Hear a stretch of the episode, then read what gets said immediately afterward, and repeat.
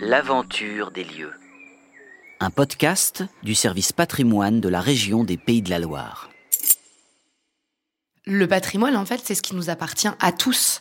Et ce qu'on cherche, c'est que les gens s'en emparent pour que l'on réussisse à bien penser les réhabilitations, les conservations, les destructions, à travers une histoire qui est notre histoire commune.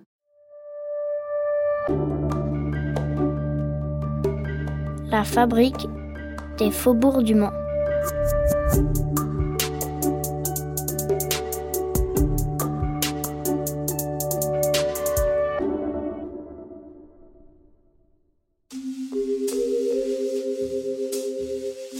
En 1964, le ministre des Affaires culturelles, André Malraux, crée l'inventaire général du patrimoine culturel. Son but? Recenser, étudier et faire connaître le patrimoine de la France. 40 ans plus tard, en 2004 donc, cette compétence est confiée aux régions. La région des Pays de la Loire mène ainsi des opérations d'inventaire sur l'ensemble du territoire régional, dans une grande proximité avec les acteurs locaux et les habitants. L'étude d'inventaire des faubourgs du Mans débute en 2017 en partenariat avec la ville. À partir de la Révolution, ces quartiers périphériques connaissent une urbanisation de grande ampleur et leur développement modifie profondément la physionomie du Mans. En arpentant le terrain, en observant l'architecture et en s'appuyant sur de nombreuses sources, l'inventaire écrit une histoire générale et complète de ces territoires. Il permet de renouveler le regard porté sur les anciens faubourgs, aujourd'hui pleinement intégrés au tissu urbain. Dans cette série de podcasts, Marie Ferret, chercheuse de l'inventaire au service patrimoine de la région des Pays de la Loire, partagera avec nous ses recherches sur l'histoire des quartiers périphériques de la ville. Mais avant d'y venir, petit retour historique sur la ville du Mans avant la Révolution française. Épisode 1 La charpente et l'abbesse du pré.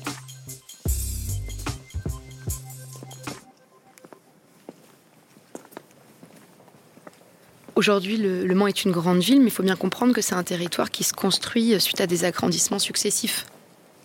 Nous voilà donc avec la chercheuse de l'inventaire Marie Ferret dans la vieille ville du Mans, appelée aujourd'hui Cité Plantagenet. Au départ, euh, la période gallo-romaine, une ville qui s'installe sur un éperon rocheux, entouré d'enceintes, qui sont toujours visibles aujourd'hui. Elles ont cette couleur rouge due à l'utilisation de la tuile et de la brique. C'est une ville fermée, dans des remparts, et petit à petit, elle se développe. Et on a donc euh, toute une ville faubourienne, ouverte, qui s'agglomère autour, euh, autour des enceintes. On a des témoignages qui décrivent des familles qui y vivent au XVIIe siècle notamment. Et ils parlent d'un espace complexe où il y a des épidémies, euh, une insécurité, mais, mais aussi quand même un espace très vivant et notamment où se situe euh, toute la vie économique euh, de la cité, euh, avec les halles par exemple, ou encore les moulins, les tanneries sur le bord de Sarthe.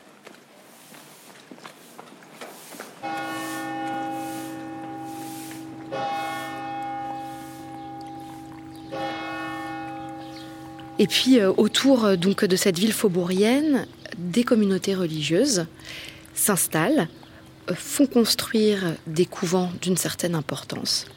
Et encore après, euh, un territoire très rural où euh, se placent des micro-bourgs, des hameaux.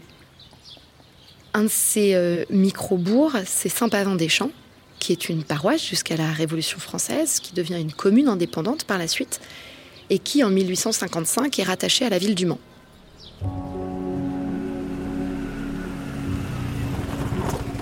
Et c'est justement à Saint-Pavin-des-Champs où nous nous rendons que Marie Ferret débute son étude d'inventaire en 2017. La phase de repérage à l'inventaire, c'est vraiment une phase incontournable. C'est ce qui fait un petit peu le cœur de notre métier. Le principe, c'est qu'on on arpente le territoire de bout en bout, on va partout, dans les rues, euh, les avenues, les impasses, etc. Et on s'arrête devant chaque bâtiment. Pour faire leur repérage, les chercheurs de l'inventaire utilisent principalement deux documents qu'ils annotent. Un plan cadastral, sur lequel figure l'ensemble des parcelles et des bâtiments, et une grille de repérage à remplir pour chaque bâtiment. Ils y inscrivent notamment l'adresse, l'implantation sur la parcelle, le nombre d'étages, les matériaux utilisés. Ils prennent aussi des photos pour garder trace de ce qu'ils trouvent sur le terrain d'étude. Le repérage, c'est mon premier contact avec euh, le quartier de Saint-Pavin-des-Champs. Euh, quand j'arrive, j'ai pas de connaissances précises sur euh, l'histoire de, de, ce territoire. Et dans un souci d'exhaustivité, je me retrouve un jour en plein milieu d'un lotissement des années 1980. Sur le plan cadastral, toutes les maisons paraissent semblables. Mais il y a quand même quelque chose qui me titille, c'est qu'au milieu du lotissement, il y a une maison qui semble différente. Elle n'est pas positionnée de la même manière, elle est un peu plus grande. Et euh, en effet, donc un passe de la suifferie, euh, euh, là, ça fait tout de suite tilt quand je me retrouve face à cette maison. La toiture est très haute, très pentue, ce qui est complètement différent, donc des maisons des années 80 qui l'entourent.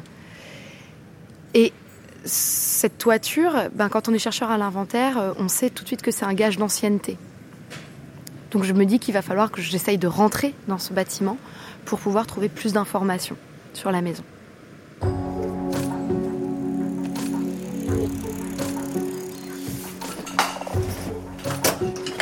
Là, c'est la cave. Par chance, le propriétaire de la maison, M. Fouquet, est très réceptif à la démarche. Ah, donc la vis, elle commence là, en bois, et elle monte. Je découvre un escalier à vis en bois, ce qui là encore généralement euh, euh, présage d'un bâti ancien. Mais il faut quand même faire attention aux escaliers, c'est un peu comme les cheminées. Vous arrivez à suivre, c'est bon, tombez pas. Hein Parce qu'ils peuvent provenir d'autres bâtiments et être réintégrés dans un bâti plus récent. Mais là, quand même, il y a un départ d'escalier composé de trois marches en pierre. Du coup, on voit bien, hein, on a les marches là qui se poursuivent. Euh, tout autour on a été caché, mais on la voit de l'extérieur. Oui, hein. on la voit bien. Et là, on a ces deux grosses pierres complétées par une troisième qui a été un peu refaite, mais ces deux premières pierres qui sont euh, qui montrent bien que l'escalier, en fait, il est là depuis l'origine de la maison parce qu'on est en sous-bassement. Ah oui. Et euh, elles sont prises dans la maçonnerie, donc on n'aurait pas pu les, les réemployer d'un autre bâtiment. Oui, tout à fait. Et puis l'ensemble se tient dans une cage d'escalier en pan de bois, un peu comme les maisons à colombage, ce qui laisse penser quand même une structure très cohérente. Et ça, ça se confirme quand j'arrive au niveau de la charpente. Alors la charpente de cette maison, c'est un peu une charpente comme tout chercheur dans l'inventaire rêve d'en trouver.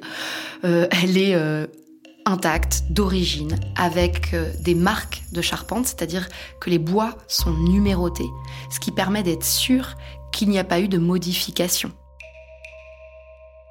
On a quatre traits sur le poteau et aussi quatre traits sur l'arbre à l'étrier qui vient se positionner sur le poteau. C'est vraiment euh, c'est très très cohérent. Donc tout de suite, je me dis qu'il faut qu'on lance une campagne de dendrochronologie. Mais c'est quoi au juste la dendrochronologie? C'est Marion Sœur qui nous l'explique. Tout comme Marie Ferret, elle est chercheuse de l'inventaire au service patrimoine de la région des Pays de la Loire.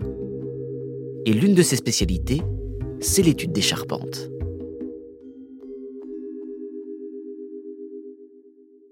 La dendrochronologie est une méthode scientifique qui a pour but de dater le bois et qui est très utilisée en archéologie. Donc pour dater du bois, on y fait des prélèvements, donc dans une poutre, dans un arbre. Ces prélèvements sont ensuite analysés en laboratoire. Chaque extrait est découpé pour en faire ressortir les cernes de croissance, qui constituent en fait toute l'histoire de l'arbre, puisqu'une cerne correspond à une saison. Donc en fonction de la, météo, euh, le bois pousse différemment. Cette courbe de croissance de l'arbre est ensuite comparée à un référentiel régional, ce qui permet de pouvoir connaître la date à laquelle l'arbre a été abattu.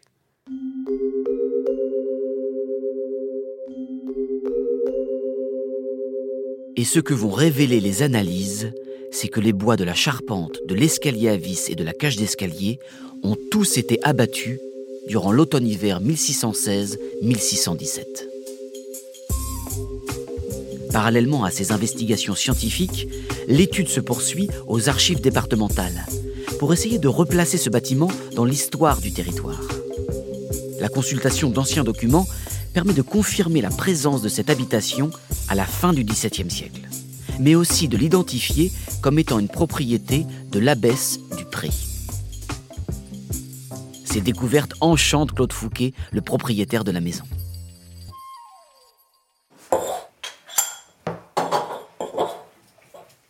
De la salvetta, ça Allez, c'est parfait. Mm, C'est impeccable. Ça me fait plaisir Merci. de vous recevoir. Et puis, bah, ma foi. euh, Donc, Oui, votre maison, euh, elle apparaît euh, comme la maison de la faussetterie ou de la foresterie, selon les appellations. Oui. Et elle est au milieu de terres agricoles détenues par l'abbaye. L'abbaye en possédait plein, en fait, hein, Hmm. dans, euh, dans les pourtours du Mans pour pouvoir nourrir sa communauté, etc. d'accord. Et, et du coup, moi, je me demande ce que ça vous fait d'habiter dans une maison qui a appartenu à une abbesse. Avant, je me rendais pas trop compte, mais maintenant je le sais, ça me fait plaisir quand même. Et puis je me dis que je suis un peu privilégié. C'est pas la, la petite maison euh, traditionnelle, c'est quand même un patrimoine quand même. Mm. Il faut le conserver, puis il faut le, faut l'aimer quoi. Bah oui, D'autant plus que c'est rare en fait. On a assez peu d'exemples similaires euh, Mhm. dans l'ensemble donc de la périphérie du Mans d'édifices aussi anciens. Mhm. On a fait une découverte à Saint-Georges-du-Plain, donc à 2 km d'ici, euh, dont la charpente a pu être datée des années 1572-1573. Ah oui, quand même. Ouais, donc euh, Mhm. c'est très intéressant, surtout qu'on a le même processus qu'ici, c'est-à-dire que ça donc appartenait à, euh, au pouvoir religieux. Euh, et qu'il y a une bascule euh, à la Révolution. Donc ça prouve bien qu'avant la Révolution, la majorité des terres euh, autour du Mans étaient quand même des terres détenues par les communautés religieuses. Oui, oui, Mm. tout à fait. Bah oui, il fallait bien nourrir le clergé et puis tout ça. Il fallait bien Mm. que ça mange, hein, ces Ouais. petits gens. Et c'est vrai qu'à la Révolution, tout ça change avec les ordres religieux qui se voient confisquer leurs biens. Euh, les terres agricoles changent de propriétaire, les maisons euh, sont vendues, etc., comme bien national. Et d'ailleurs, votre maison, elle est vendue à ce moment-là, elle est saisie et vendue à un certain euh, Jean Menville. Qui c'était ce monsieur Menville? C'était un noble ou un révolutionnaire, non? En fait, on a assez peu d'informations sur ce, ce Jean Menville. Et, et- et ce qui a- par contre, ce qui est intéressant dans cette absence d'informations, c'est que ça prouve que euh, c'est un moment de grande mutation de propriété, euh, durant lequel c'est parfois des, des anonymes en fait qui, Oui. qui récupèrent ces biens-là. Ouais. Et votre maison, elle illustre très bien en fait cette, cette Mhm. suite historique, quoi. Mais en tout cas, merci beaucoup de votre Je accueil. Est-ce que je peux vous mettre ça Non, non, non, non, ne vous inquiétez pas. On ne sait ni pourquoi ni comment la faussetterie est restée sur pied au cœur de cette zone pavillonnaire des années 1980. La découverte de l'ancienne maison de l'abbesse du Pré a été rendue possible grâce à la collaboration du propriétaire, M. Fouquet, aux analyses scientifiques de la dendrochronologie et à la consultation des archives. Ces recherches attestent bien d'une banlieue mancelle rurale tenue par des communautés religieuses jusqu'en 1789. Puis, la Révolution bouleverse le rapport à la terre et les principes de propriété. Comme sur l'ensemble du territoire français, les biens de l'Église sont confisqués. Les nouveaux propriétaires, des laïcs, en feront un autre usage. La densification urbaine débute et de nouveaux quartiers voient le jour. Ces espaces deviennent la continuité de la ville, qui va rapidement s'industrialiser au XIXe siècle, comme nous le verrons dans le prochain épisode.